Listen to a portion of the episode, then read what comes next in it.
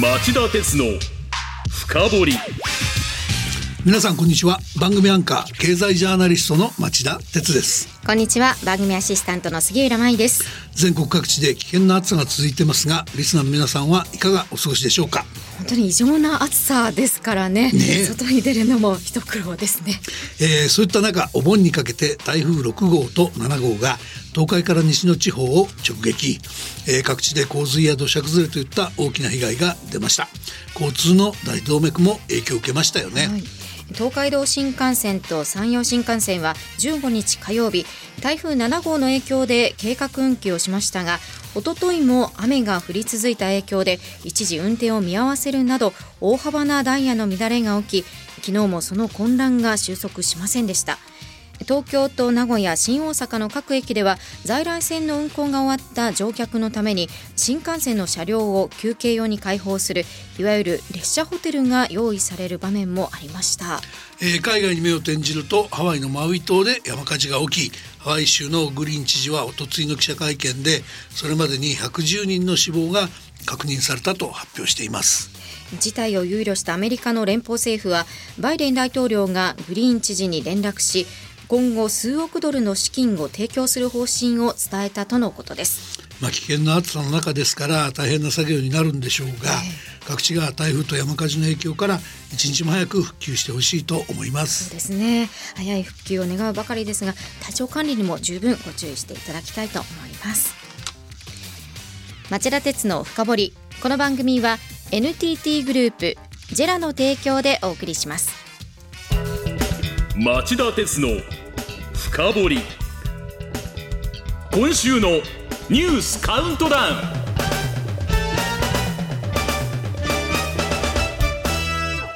はい、えー番組前半はニュースカウントダウンのコーナーです。まずはランキング外のニュースから始めましょう。月曜日アルゼンチンの中央銀行が通貨防衛策を発表タイドルでペソをおよそ2割切り下げ政策金利は97%から118%に引き上げ。アルゼンチンではインフレも深刻で、えー先月7月の消費者物価指数は、えー去年の7月の2.1倍強となりました、2倍を超えるのはなんとこれで6ヶ月連続とのことです。水曜日発表の日本政府観光局の統計で7月の訪日外国人客数がコロナ危機前の8割に迫る水準に回復。えー中国政府は先週木曜日8月10日に、えー日本やアメリカヨーロッパを含む世界78カ国地域への団体旅行をおよそ3年半ぶりに解禁しており日本のインバウンドの回復にもある程度弾みがつきそうです。日本時間の明日未明日米韓3カ国がアメリカ東部キャンプデービッドで首脳会談。首脳閣僚らの会談の定期化や緊急時の三国ホットライン整備で一致へ。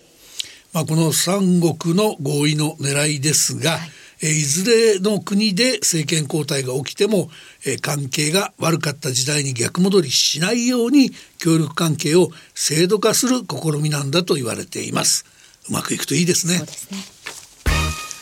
えー続いてニュースカウントダウン。5位のニュースはこれです。アメリカの有力紙ニューヨーク・タイムズが AI 学習での記事の無断使用禁止をサービス利用規約で明文化。これはアメリカの広告業界誌アドウィークが報じたもので今後ニューヨーク・タイムズの記事や写真を許可なく AI 学習に使うと民事や刑事で法的責任を問われる可能性があるということです。えーアメリカではメディア業界が一体となって AI 学習などでの記事使用について対価を求める交渉を団体で行う動きがあり、えー別の有力紙ウォール・ストリート・ジャーナルを傘下に持つニューズコーポレーションや、えーアメリカの政治サイトポリティコを運営するドイツメディアのアクセル、えーシュプリンガーなどが参加を検討していました。ところがニューヨーク・タイムズはこの交渉にも参加しない方針で交渉そのものが続くかどうかを取り沙汰する声も出ています。4位のニュースはこれです。ロシアに対抗してウクライナがドローンの増産に拍車。アメリカの CNN によると年内に20万機を調達する計画も。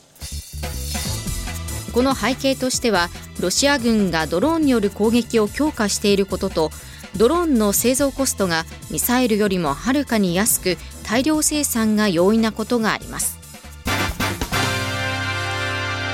えー、実際のところすでにウクライナによるものとみられるドローン攻撃は増えています、はい、ロシア本土やウクライナにおける、えー、ロシアの支配地域では今年に入ってから120件以上の攻撃が確認されているほか4月以降ロシアの首都モスクワやその周辺地域への攻撃も20件に達したとされています。ウクライナはドローンの操縦者の訓練も急ピッチで進めている模様です。すでに1万人の要員が訓練を受け17のドローン関連の部隊が発足したとのことで今年中にドローン部隊が数万人規模に膨らむとの見方も出ています。ウクライナが、えー、反転攻勢を始めてから早2ヶ月半が経ちました。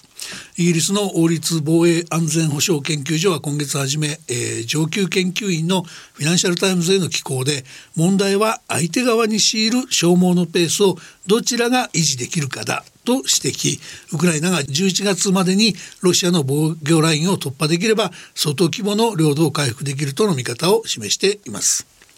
まあ、かつて航空機が大型の戦艦から海上兵力の主力の座を奪ったようにドローンが、えー、航空機やミサイルから国兵力の主役の座を奪うのか、うん、まあ、世界の専門家たちは今回のロシアとウクライナのドローン戦争の行方を高い関心を持って見つめているようです。では次に進みましょう。3位のニュースはこれです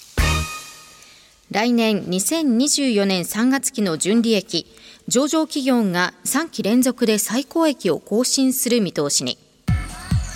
日本経済新聞が東証プライム上場企業1103社の業績について会社や市場の予想を集計したところ今年4月から6月の3ヶ月決算で予想を情報修正した企業は全体の8%にあたる84社に達しました。情報修正が目立ったのは国際商品市況の影響で原材料コストが低下した電力や食品といった業界と円安に伴う輸出の採算改善と半導体不足が解消した自動車及び自動車部品業界だということです。えー、問題はこうした好調がいつまで続くかでしょうね、えー、残りの2つのニュースに注目してください。2位のニュースはこれです外為市場で円安ドル高が加速。おとといの水曜日ニューヨーク市場で1ドル146円台に突入。水曜日にニューヨーク市場で1ドル146円台をつけた円は昨日の東京市場でも146円台で推移しました。これは今年の最安値で去年11月以来の円安ドル高水準です。加えて去年9月に政府日銀が円買い介入した水準も下回っています。引き金になったのはアメリカの金利上昇で先月28日に日銀がイールドカーブコントロール長短金利操作の修正を発表した直後に円高に触れ1ドル138円前後まで上がりましたが円はその後わずか3週間で8円も下落したことになります。この急ピッチな下落を受けて市場では介入への警戒が高まっています。えー、この番組で何度も申し上げてきましたが円安は交易条件を悪化させて輸入物価を押し上げる懸念があります、うん、えー、輸出企業にとっては追い風ですが内需型企業の業績にとっては逆風、えー、消費者物価を押し上げて庶民の生活を圧迫する懸念もあります。それではいよいよ今週第1位のニュースです世界経済のリスク要因として中国経済の変調が鮮明に。当局は若年失業率の公表を停止。不動産大手恒大はアメリカの破産法15条適用を申請。中国国家統計局は火曜日ゼロコロナ政策の終了後も低迷が続く中国経済の象徴として関心が高まっていた若年失業率など年齢別の失業率統計の先月分からの公表を停止したほか公表された先月分の各種経済指標も弱さが目立ちました。また不動産大手恒大集団は昨日ニューヨークの連邦破産裁判所に連邦破産法15条の適用を申請しました。えー、まず若年失業率ですが、はい、中国では大学生の就職難が深刻なんです。うん6月の、えー、16歳から24歳の失業率はなんと21.3%と3か月連続で、えー、最高を更新していました、はい、で記者会見で、えー、担当者は公表停止の理由として就活中の学生を失業者として含めるべきかさらなる検討が必要だと取ってつけたような理由を述べました。ですが今回公表を呈した7月分っていうのは、えー、中国では大卒生が社会に出る時期で年間のピークとなる傾向があり、えー、隠しておきたいという意図が透けてますよね。あと恒大の方ですけど、えー、このアメリカの連邦破産法第15条っていうのは有名なチャプター11、まあ、11条日本でいう民事再生なんかと違って、えー、2005年の破産法改正で加わった新しい規定なんです。はい、まあ、あの海外で行われている債権債務の整理と整合を取らせようというものなので、まあ、中国で進んでいる本土で進んでいるものとあるいはその香港やどっかで進めようとしているようなものと整合性を取っていきたいということなので、はい、そちらが調整がつくようなものなのかどうかが行方を左右するということになりそうですね。はい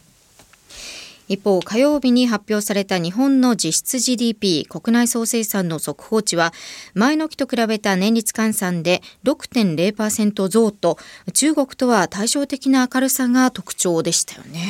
まあそれおっしゃる通りなんですけどねだけど中身を見ると、ええ、その倹約はあの好調な輸出だったですよね。はい半導体不足の解消で回復著しい自動車などの輸出や同じく輸出にカウントされるインバウンド頼みの好調だったというしかないんです。その一方で内需の柱である個人消費は落ち込むなど力強さを欠いていました。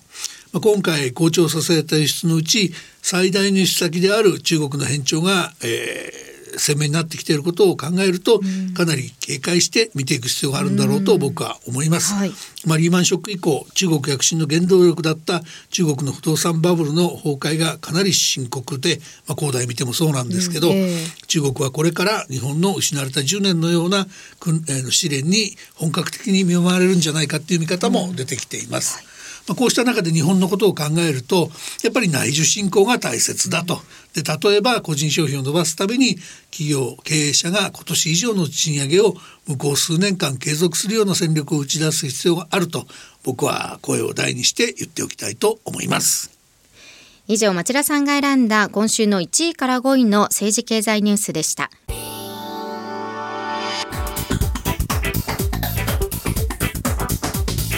今日の深掘り。はい、えー、さて今日のテーマは？贈収賄は犯罪だ。が電力コストを高止まりさせて搾取し続けようとした罪も見逃せない。日本風力開発の秋元衆議院議員への資金供与の本当の問題点とは？えー、洋上風力発電の開発地域をめぐる入札ルールが第2ラウンドの手続き開始後に変更された問題などに関連して東京地検特捜部は今月初め8月4日に、えー、外務政務官で千葉県選出の自民党衆議院議員である秋元正俊氏の事務所や自宅の強制捜査に踏み切りました。秋元議員は強制捜査を受けてその日のうちに外務政務官を辞任するとともに翌日には自民党を離党しています。えー、この疑惑の核心とされているのは秋田県沖の2カ所と千葉県沖の合計3カ所を対象にした第1ラウンドで三菱商事が3カ所を総取りしたことを受け当時すでに別の場所を対象にした第2ラウンドの入札が公示されていたにもかかわらず秋元議員が国会での質疑などを通じて入札ルールの見直しを迫り第2ラウンドから価格競争を働きにくくしたというのがこの問題の背景にあります。はい、で、えー、そこには国のルールを歪めてもらうため賄賂を送る贈収賄の犯罪汚職事件があったのではないかというわけです。まあ、僕が取材したところ早ければ秋元議員は、えー、秋の臨時国会召集前今月末にも正式に逮捕される見通しだということでした。はい、贈収賄で賄賂を受け取ったり受け取る約束をしたりすることはまあ犯罪でこれ送る側も受け取る側も刑法によって罰せられますよね。はい、でまあ、この番組では日頃政治経済問題に焦点を当てていますが今回このような犯罪を取り上げるというのは珍しいですよね。そうですね、まあ、あえてこの問題今日この番組で取り上げようと思ったのは、ええー、単なる犯罪という以上に許し難い配信行為を含んでいると僕は考えているからです。それはどういうことですか、まあ、彼らの行為は電気の供給価格の安さが決め手にならない形に入札ルールを変更させることによって自分たちがビジネス機会商機を得ようとする一方で、えー、企業の経営コストを押し上げて国際競争力を損ねたり家計に重い負担を強いて生活を圧迫したりしかねないといった弊害を生みかねないことをしたからなんですね。まあ国民経済的に見て明らかにあってはならない不条理な行為でした。はい、つまり、えー、日本風力開発と、えー、秋元議員は日本企業と日本国民にとって許し難いことをしたっていうふうに言わざれないんです。まあ、電気代の高騰には日頃から頭を悩ませていますのでこれはちょっと聞き捨てならない話ですね、はい、じっくり聞かせてください。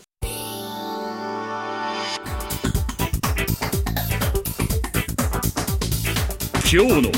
深掘り。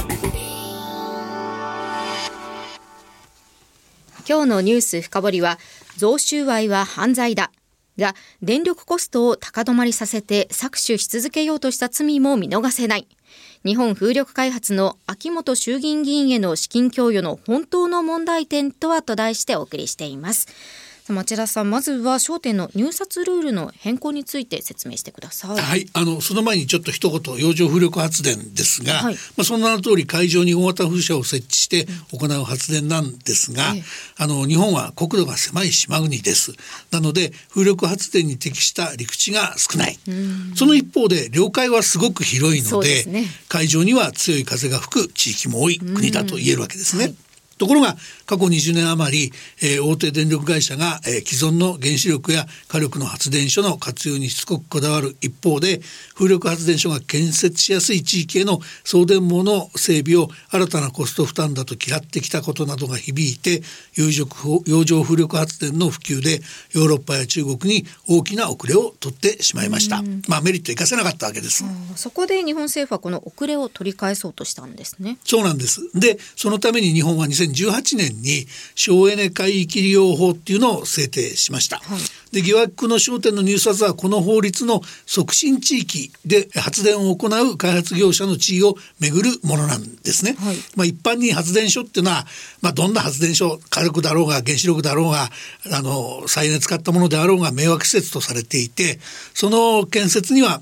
環境アセスメントで複雑かつ時間のかかる手続きが求められるんですが、まあ、カーボンニュートラル脱炭素が世界共通の課題で再エネの普及が急務となっていることからこの法律の促進地域の事業者の地位を獲得できれば国が手続きを代行するなどの形で迅速な事業開始を後押しするということにしたわけです。はい、で、えー、注目の第一ラウンドの入札結果が一昨年2021年暮れに明らかになった際なんですが参入を目論んでいた、えー、大手電力会社や総合商社エネルギー企業再エネベンチャーなどの間に衝撃が走りました。はい、というのはこの業界ではそれまで伏兵と見られていた三菱商事が率いる企業連合が3地域全てで2番札に1キロワットあたり5円以上の差を大差をつける、えー、発電価格の低さや地域貢献での評価の高さを武器に3箇所全て総取りしちゃったからなんです、えー、特に発電価格の安さは、えー、長年フィット固定価格買取制度による、えー、支援付けに慣れきった再エネベンチャーにはとても対抗できるような水準じゃありませんでした。対照的に町田さん当時の番組であの落札価格についてまだ高いもっと競争してほしいというようなことを論評してましたよね。さすが杉浦さんよく覚えてますね。すその通りなんです。はい、あの実はですね、ええ、当時のヨーロッパなど海外の標準的な価格と比べると、うん日本では安いと思われたというえですね、ええ、1キロワットあたり4円から8.5円程度高かったんですよね。ま、ねええ、なので僕はカーボンニュートラル時代の企業の国際競争力を支える発電の価格として考えればまだまだ高いと、うん、競争してほしいと解説しました。はい、で逆に、えー、日本風力開発や秋元議員は全く逆でこの入札だと自分たちビジネスできないので、えー、えー、価格競争排除しちゃえとルールの見直しを主張し始めたわけです。わけですこれが今回の騒ぎの核心でした。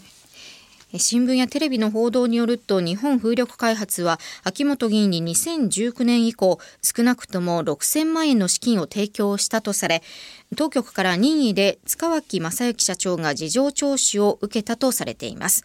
当初塚脇社長の弁護人は資金提供について塚脇社長と秋本議員が所属する馬主組合への資金提供であり秋本議員個人への賄賂ではないと反論していましたがその後賄賂としての提供だったと認める考えに変わったとされています、えー、ちなみにですね国会の議事録によるとですね、えー、秋元議員は去年2月17日の衆議院予算委員会第7分科会で当時の萩生田光一経済産業大臣に今公示している2回目の公募から評価の仕方というのをちょっと見直していただきたい、落札した企業の洋上風力発電所の運転開始時期が見えないなどと迫ったんです、はい、でこれまるで出来レースみたいだったんですけど、萩生田大臣から運転開始時期を明確にルールを求めて競争していただいた方がそれは評価もしやすくなると私も思いますという答弁を引き出し、まあ、価格がほとんど決め手にならない形への入札ルールの見直しの実現につなげたというわけです。まあ、当時は秋元議員に資金提供した日本風力開発のほか再エネ大手のレノバといった企業が政治家や官僚の間を陳情に奔走したり政府の審議会で自社の主張を展開したり関係の深い学者を動員してルール見直しを迫ったりしていました。これはよく知られた事実です。そして、えー、自民党内の議員連盟などの会合でも、えー、秋元議員やその同僚議員そして閣僚経験者らが騒いだことがルール見直し論を勢いづかせていきました、で最後に見直しにお墨付きを与えたのは、えー、経済産業省と国土交通省の審議会の下部組織の合同会議でまあ最後まで委員の一部からはさまざまな反対意見が出たんですが両省の意向を受けた座長らが押し切っており、まあ、その後両省によるパブリックコメントも含めて、えー、募集も含めて結論ありきの茶番劇の感が強かったんです。ルールにのっとってやったって岸田総理説明してますけど、そうとも言い切れないと僕は思ってます。でこの後出しじゃんけんのような第2ラウンドからの入札の見直しの結果、まあ、せっかく始まりかけた日本の洋上風力発電の価格競争は大きく阻害されかねない状況に陥りました。すでに第2ラウンドの不代入れは完了しており結果の公表は今年の年末になる見通しですが、はい、日本風力開発やレノバはこの次の第3ラウンドで入札に参加すると見られています。はい、で今回のような騒ぎが起きた以上、えー、日本風力開発の、えー、日本、えー、参加資格を停止するだけじゃなくて、入札ルールそのものを元に戻すなど、あのまあ、ルールそのものの見直しも必要だと僕は考えています。ではこの問題の次の焦点というのは何ですか？あの秋元議員の資金提供額がすでに報じられている6,000万円だけなのか、えー、それから日本風力開発以外には、えー、資金提供した人はいないのかが、えー、焦点の一つですよね。はい、それから、えー、秋元議員については立憲民主党の玄馬健太郎議員が2月の衆議院予算委員会で、えー、えレノバ株の売買をしている事実を突きつけて詳細の説明を求めたにもかかわらず秋元氏は明確な回答を拒みました。まあ、そこでなぜレノバ株に投資したのか、えー、この追及も欠かせないと思います。そ、ね、それからあの秋元議員と同様に自民党の党内世論づくりに動いた議員や閣僚えー、あるいは閣僚経験者総理経験者に賄賂性のある資金提供を受けた者はいないのか、これもきっちり調べてほしいところですよね。でまあ本来ならば、えー、秋元議員や当時の萩生田経産大臣が一致して一部業者の利害に固執して価格競争をないがしろにして国民負担をいたずらに増大させたそういうルール見直しをした問題こそ、もっと追求してほしいところなわけです。はい、なぜなら企業や国民が負担させられる金額が天文学的なものになりかねないからなんですね。このことは最後にもう一回強調しておきたいと思います。以上今日のニュース深掘りでした。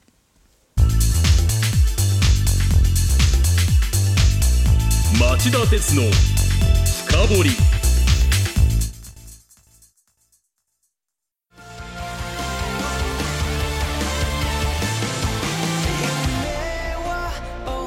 本気で夢を追いかける時新しい一歩を踏み出す時大切なものを守りたい時誰も見たことがないものを作り出す時自分の限界に挑む時絶対できないと思って始める人はいない。